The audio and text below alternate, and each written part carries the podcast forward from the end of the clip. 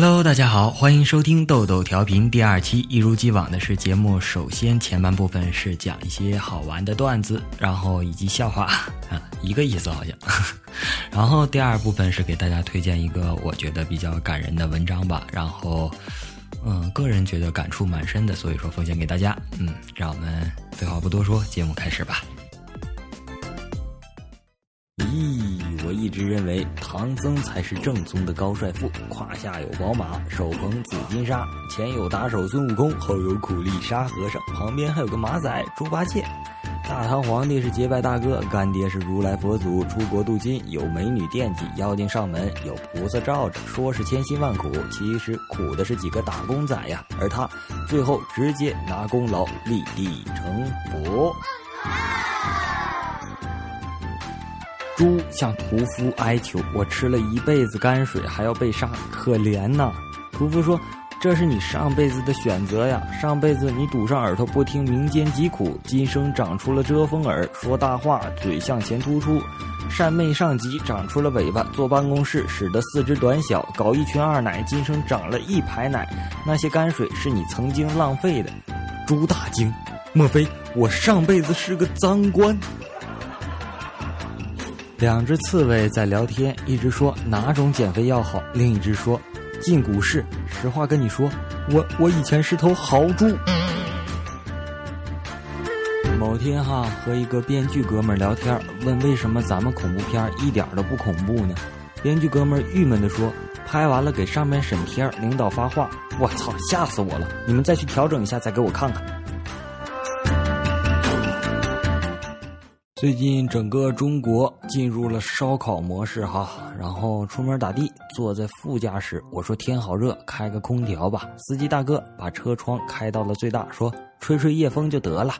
我只好看着后倒车镜，对镜子里的自己说：真帅气呀，好棒的脸蛋儿哎呦，这眼神亮瞎我了，头发哪里剪的真英俊，花了不少钱吧，飘起来了呢。司机大哥默默地关上了窗，隔绝了我的视线，打开了。空调。由此可见，我们的避暑冷笑话节目还是有理论依据的嘛？事实证明，这种效果是非常明显的。今天在地铁站前面，一男的从口袋里掉出了十块钱，后面一姑娘看见了，伸手捡起来，快步赶上还给他，两人就聊起来了。我一看新技能啊，赶紧拿出十块钱往地上一扔就走了。嗯，丢了十块钱。唉，看着他惨白的脸庞，我硬起心肠掰开了他抓住我的手，沉痛地说：“对不起，我巨大的压力让你无法承受。我终究是你生命中的过客，我们有缘，来生再见。”哎，今天是情人节哈，对对对。说完，我就要驱车离去，这时一群人涌上来暴揍了我一顿。靠！车压了人还想跑，打的就是你压的。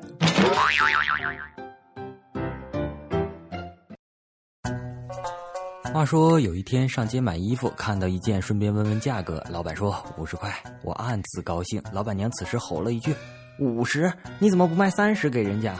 老板说：“二十我也愿意。”啊，感情这两位两口子在吵架，刚准备走，老板娘又来了一句：“直接送了不就行了？来，小伙子拿走。”我。怎么办啊？我啥也没说呀，这这这什么情况啊？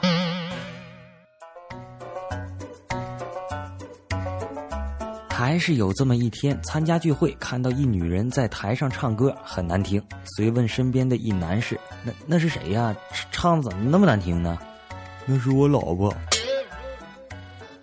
啊，我不是说她唱的难听，是写歌词的人写的太烂了。对，写写歌词的人写的太烂了。歌词是我写的。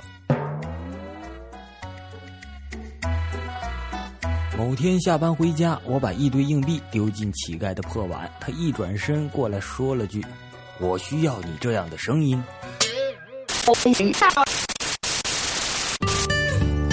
好啦，笑话听完了，让我们听一听本期的感人故事又会是什么呢？十五岁，初中。十五岁那年，我们搬进了一个陌生的小区，住得离学校更远了，出入都要带门禁卡，这更让吊儿郎当的我头疼。每次走到门口，我就会忽然弯腰，直接从栅栏下面钻过去。这时候，门口的保安总会以一副我欠了他八百万没还的样子，让我出示业主卡。本来无伤大雅的事，到了我这里却让我莫名的生厌。我常常漫不经心地说出门牌号，然后以鄙夷的眼神大大咧咧地离开。我和所有生活优越的少年一样，不知道什么是尊重。有一天，我又忘记带门禁卡，他照常拦住我，我忍不住破口大骂，把平时积累的不爽一并奉还。保安大叔憋红了脸，礼貌地向我解释这是规定。我只觉得他就是那种有一点小权力就要用尽的小人。嘴里还蹦出了两个字“傻帽”，然后径直地走了进去，内心有一种打败他人之后的暗爽。某天下午，楼下尖锐的谩骂声吵醒了午睡的我。一个中年男人正指着那个保安大骂着，面目狰狞。保安大叔则无助地叹着气，向四处张望。炎炎的夏日中，穿着制服的他汗流浃背。原来他一天要承受许多次这样的谩骂，而我只是其中一个。那天我特意带了门禁卡，还在门口的超市买了两罐可乐给他。他一开始不肯接受，最后接过可乐放在了一边。自那之后，那个保安每次见到我都对我微笑。春节期间下着雨，他一个人站在小小的亭子边，时而抬头看天，时而远处呆望。保安亭没有电脑，没有电视，他就这么一天天无聊地站立着。这一场景定格在了我年少的记忆里。我想，他也一定有自己的父母、孩子、爱人。原来，一个人为了家人，可以这般坚忍的站过一个又一个的炎夏与寒冬。尽管后来多次搬家，但我总能在不同的人身上看到他的影子。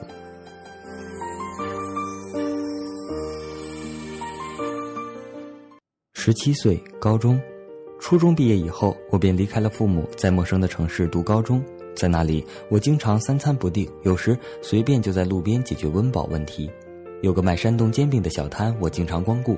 我记得卖煎饼的大叔有个小男孩，小男孩每天下午六点都会准时到他爸爸的小摊，有时一张塑料凳上面写作业，有时玩树下的小花小草，有时困了就枕着小书包在手推车旁的硬纸板上睡觉，不吵不闹。有天晚上，我路过那条街，发现那个卖煎饼的小摊被人里三圈外三圈的包围着。一个西装革履的中年男子正在大发雷霆，指着不小心将面糊溅到他身上的小男孩的爸爸大声谩骂。小男孩的爸爸很窘迫，一个劲儿的道歉。我透过人群看到了那个小男孩，他被人群包围着，眼里满是惊恐和无助，紧紧地抓住爸爸的衣角。后来，中年男人骂舒服了，终于走了，人群散了。他爸爸一个人默默地坐在凳子上，也许是在儿子面前丢脸了，也许是心酸和委屈。小男孩的爸爸摸着小男孩的头，嘴里大概说着一些没事之类的话。我本来想顺便多买一个煎饼，走上前，却看见那个小男孩爬到爸爸的腿上，用小手拍着爸爸的背。小男孩咬着嘴，努力忍着不让爸爸看到，双手不断交替着擦着自己的眼睛。那一瞬间，我被心酸淹没。我想起了忙碌的父亲，我们总是很少交流，哪怕在他人生最低谷的时候，我也不曾像这般拍拍他的背，说着一些鼓励的话，那样显得很别扭。在体恤父母方面，我甚至连一个小男孩都不如。从那之后，我开始有事没事打电话回家。我知道，等我长大了，父母就老了。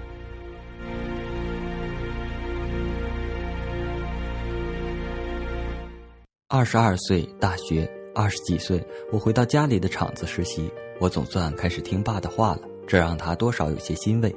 在厂里，我注意到了业务员小胡，他来厂里两年了，总是很勤快。我曾经陪他一起出去跑业务，他两手拎着样品，在一家家商店屡受白眼，而他只是汗流浃背，保持礼貌的微笑。那是一次再寻常不过的饭局，他被东北来的一个客户一个劲儿的灌酒。而他还在为大家倒酒、倒茶、递纸巾，叫服务员开酒，还在强颜欢笑。那晚不胜酒力的他醉得一塌糊涂。我送他回家，顺手打开了音响，张国荣的《取暖》，他听着说上学的时候觉得不好听，不过出来工作以后就觉得挺好听的。他转过脸看着窗外，路灯投射过来的光一道道的刷在他的脸庞，天上挂着冰凉的月亮，黑夜里我看不见他的表情。他红脖子红脸，大声的唱了起来，你不要隐藏孤单的心，尽管世界比我们想象中残忍。我不会遮盖寂寞。他的声音颤抖，沙哑而压抑，进而把脸埋在手中，抑制不住的大哭起来。我什么也没有说，只是把他送到家。他红着眼睛打开小区花坛边的水龙头，双手捧水，用力搓着脸，然后挺直腰杆，用纸巾把一脸的水擦干，咳了两声，深吸一口气，对我笑了笑，问：“还看得出来吗？”我说：“还好。”我知道他老婆还在家等着他。这一刻，我既为他心酸，又为他感动。我想，他马上就要回到那个既简陋又温暖的地方了。他的脆弱不会让自己的老婆看见，他仍是一个顶天立地的男子汉。作家刘亮程曾说过：“落在一个人一生中的雪，我们不能全部看见。每个人都在自己的生命中孤独的过冬。那些生命中的陌生人，如果我可以和他们一样，为了亲人而忍耐那些劈头盖脸的风霜雨雪，忍耐着所有世间的艰辛，然后依旧坚持，依旧感恩，依旧奋斗，也许那样的男人才算是真正的成长。与成熟。